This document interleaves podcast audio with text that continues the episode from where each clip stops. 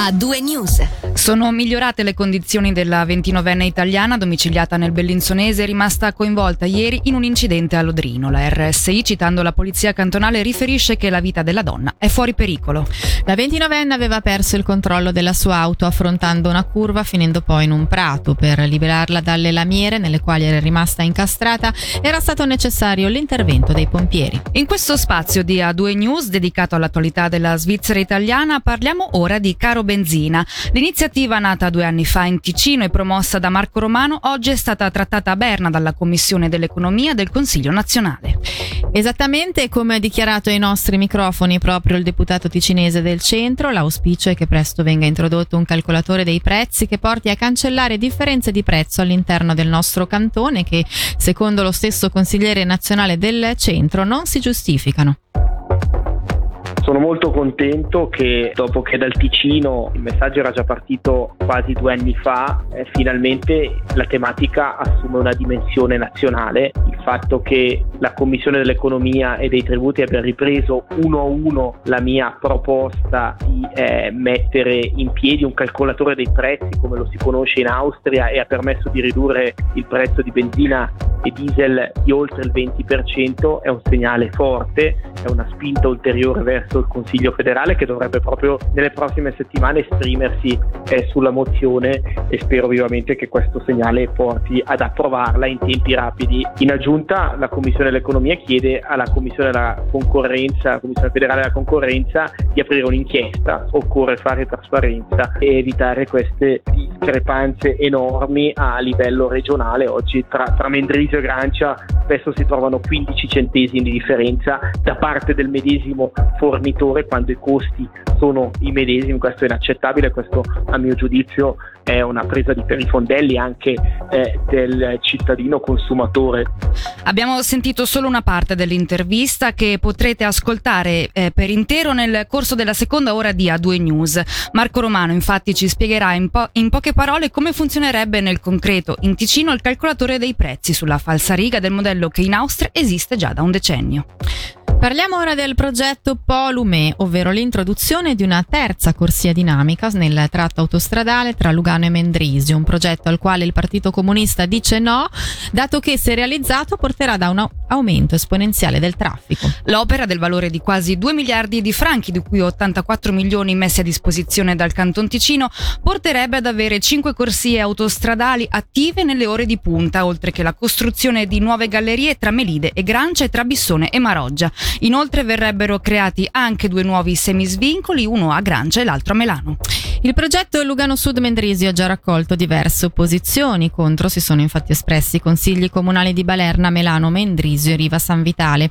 A firmare contro anche 6.000 cittadini. Ne abbiamo parlato con Edoardo Cappelletti, consigliere comunale a Lugano ed esponente del Partito Comunista. Noi come Partito Comunista aderiamo all'opposizione di enti pubblici e cittadini che avversano questo progetto, un progetto assolutamente costoso, inefficace e dannoso in quanto aumenta la capacità stradale nella regione e di conseguenza va ad aumentare il traffico motorizzato e eh, ad avere un forte impatto sul territorio. In sostanza si tratta di eh, un progetto che va a discapito eh, della mobilità sostenibile e della qualità di vita nel Mendrisiotto, ma non solo. Un progetto che eh, non tiene conto anche della sensibilità ambientale e questo è stato ammesso anche dall'Usta. Assolutamente, l'aumento della capacità stradale aumenta anche le polveri fini in circolazione, ma ha anche un impatto, come dicevo, sul territorio. Infatti eh, sono diversi i cantieri e le segnaletiche che verranno apposti a causa di questo progetto e che andranno a eh, ulteriormente distruggere il nostro territorio. Il progetto non raccoglie consensi anche del, di diversi comuni, di diversi consigli comunali della zona e ci sono anche eh, 6.000 cittadini che insomma hanno, hanno, comunicato il loro dissenso in questo senso. Assolutamente, sono numerosi i consigli comunali che hanno firmato e approvato delle risoluzioni contrarie a questo progetto, ma anche parecchi cittadini che effettivamente hanno firmato una petizione all'indirizzo del Consiglio federale per chiedere di fare un, pro- un passo indietro rispetto a questo progetto, di rimettere al centro la mobilità sostenibile e il rispetto del territorio. Torniamo ora a parlare di meteo, ma per ora non più per affrontare il tema della canicola che ha afflitto le nostre zone per diverse settimane. Meteo Svizzera ha infatti diramato un'allerta di grado 3 per forti piogge in tutta la Svizzera italiana a partire da questa sera alle 21. Ci dice di più a riguardo allora per Meteo Svizzera Lorenzo Di Marco. Abbiamo emesso oggi un'allerta di precipitazioni, in realtà l'avevamo già emessa ieri, solo che era un livello 2, oggi con i dati un po' più aggiornati siamo riusciti ad affinarla, uh, abbiamo un'allerta di livello 3 che è valida per tutto il Ticino e il Moesano, quindi praticamente tutto quello che normalmente chiamiamo il sud delle Alpi, um, per forti precipitazioni, um, questa allerta è valida da oggi mercoledì alle 15 fino a domani giovedì alle 15, anche se la fase più intensa, come abbiamo già detto, all'intervista, fase più intensa sarà nella notte tra uh, mercoledì e eh, la mattina del giovedì più o meno tra le 21 di questa sera, dunque fino alle 9 di domani mattina.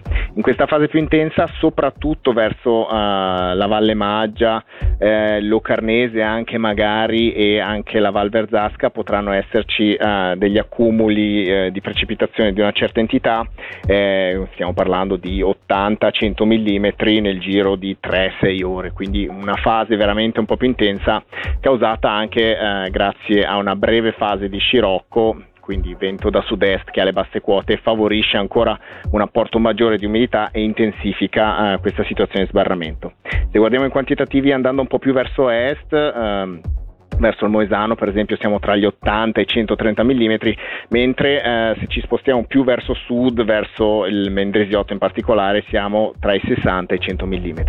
Eh, premettiamo comunque che è una situazione di sbarramento con una forte componente convettiva, quindi ci sono eh, rovesci e temporali che sono dentro questa corrente sud-occidentale eh, questo chiaramente porta molta incertezza sulla distribuzione esatta di dove arriva veramente la linea temporalesca, dove sono più concentrate le precipitazioni, quindi soggetto a molta variabilità. Per questo motivo l'allerta è valida per tutto il sud delle Alpi. Voltiamo pagina, continuano a calare i contagi da Covid in Ticino. Nell'ultima settimana le infezioni registrate sono state 739, ovvero il 30% in meno rispetto alla settimana precedente. Sono i dati che emergono dal bollettino settimanale dell'ufficio del medico cantonale che riferisce anche di tre decessi e di 60 persone ricoverate in ospedale a causa di complicazioni.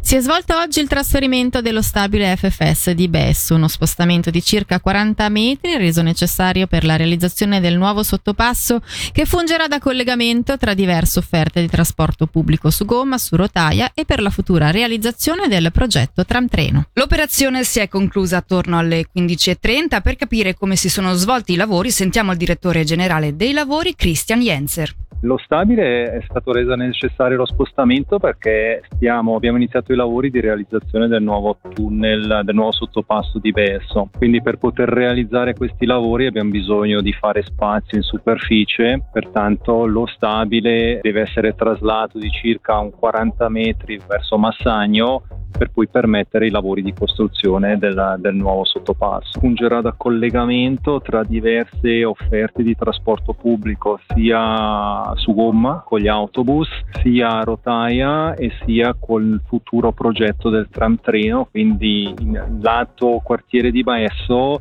la struttura del sottopasso di Besso avrà il collegamento con la fermata eh, sottoterra del tram treno, quindi eh, questo tunnel avrà uno scopo scopo principale di collegamento tra tutte le, le offerte di trasporto pubbliche presenti a, alla stazione di Lugano. Lo stabile che avete spostato rimarrà dove verrà adesso posizionato o tornerà dove era prima? No, la posizione che andiamo ad occupare oggi è una posizione provvisoria, poi nel corso del mese di settembre dell'anno prossimo verrà ritraslato più o meno nella posizione originale in cui era, leggermente spostato di un qualche metro per fare in modo che collimi bene con il, la, struttura interrata. Fino ad oggi ha avuto diverse funzioni, a dire il vero, negli anni. Eh, negli ultimi tempi era presente la, il personale di pulizia treno e stazioni e in futuro sarà previsto invece che diventa un ristorante. Ci spostiamo a Bodio perché è stato svelato il progetto per la riqualifica del comparto IT situato nella zona industriale. Il primo premio è stato assegnato al progetto Tagliesin che è stato elaborato dal gruppo interdisciplinare guidato dall'architetto Luca Pessino. Il comparto AET si sviluppa a ridosso della centrale vecchia Biaschina, storico impianto che ha segnato gli inizi della produzione idroelettrica in, Ticino e non solo.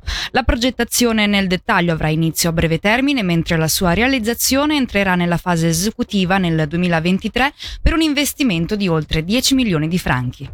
Promuovere l'utilizzo della bicicletta e al contempo sensibilizzare la popolazione sul modo corretto di circolare con essa. La Polizia di Mendrisio e la Regione 2 lancia un'azione mirata dal nome Pedalare più sicuri in collaborazione con il Velo Club Mendrisio. La campagna segue quella di Strade Sicure promossa dal Dipartimento Cantonale delle Istituzioni e si svolgerà in occasione della pedalata popolare La Belvedere in programma il 20 agosto a Mendrisio. Dal 22 al 27 agosto invece sono previsti controlli e azioni di prevenzione rivolte ai ciclisti in transito.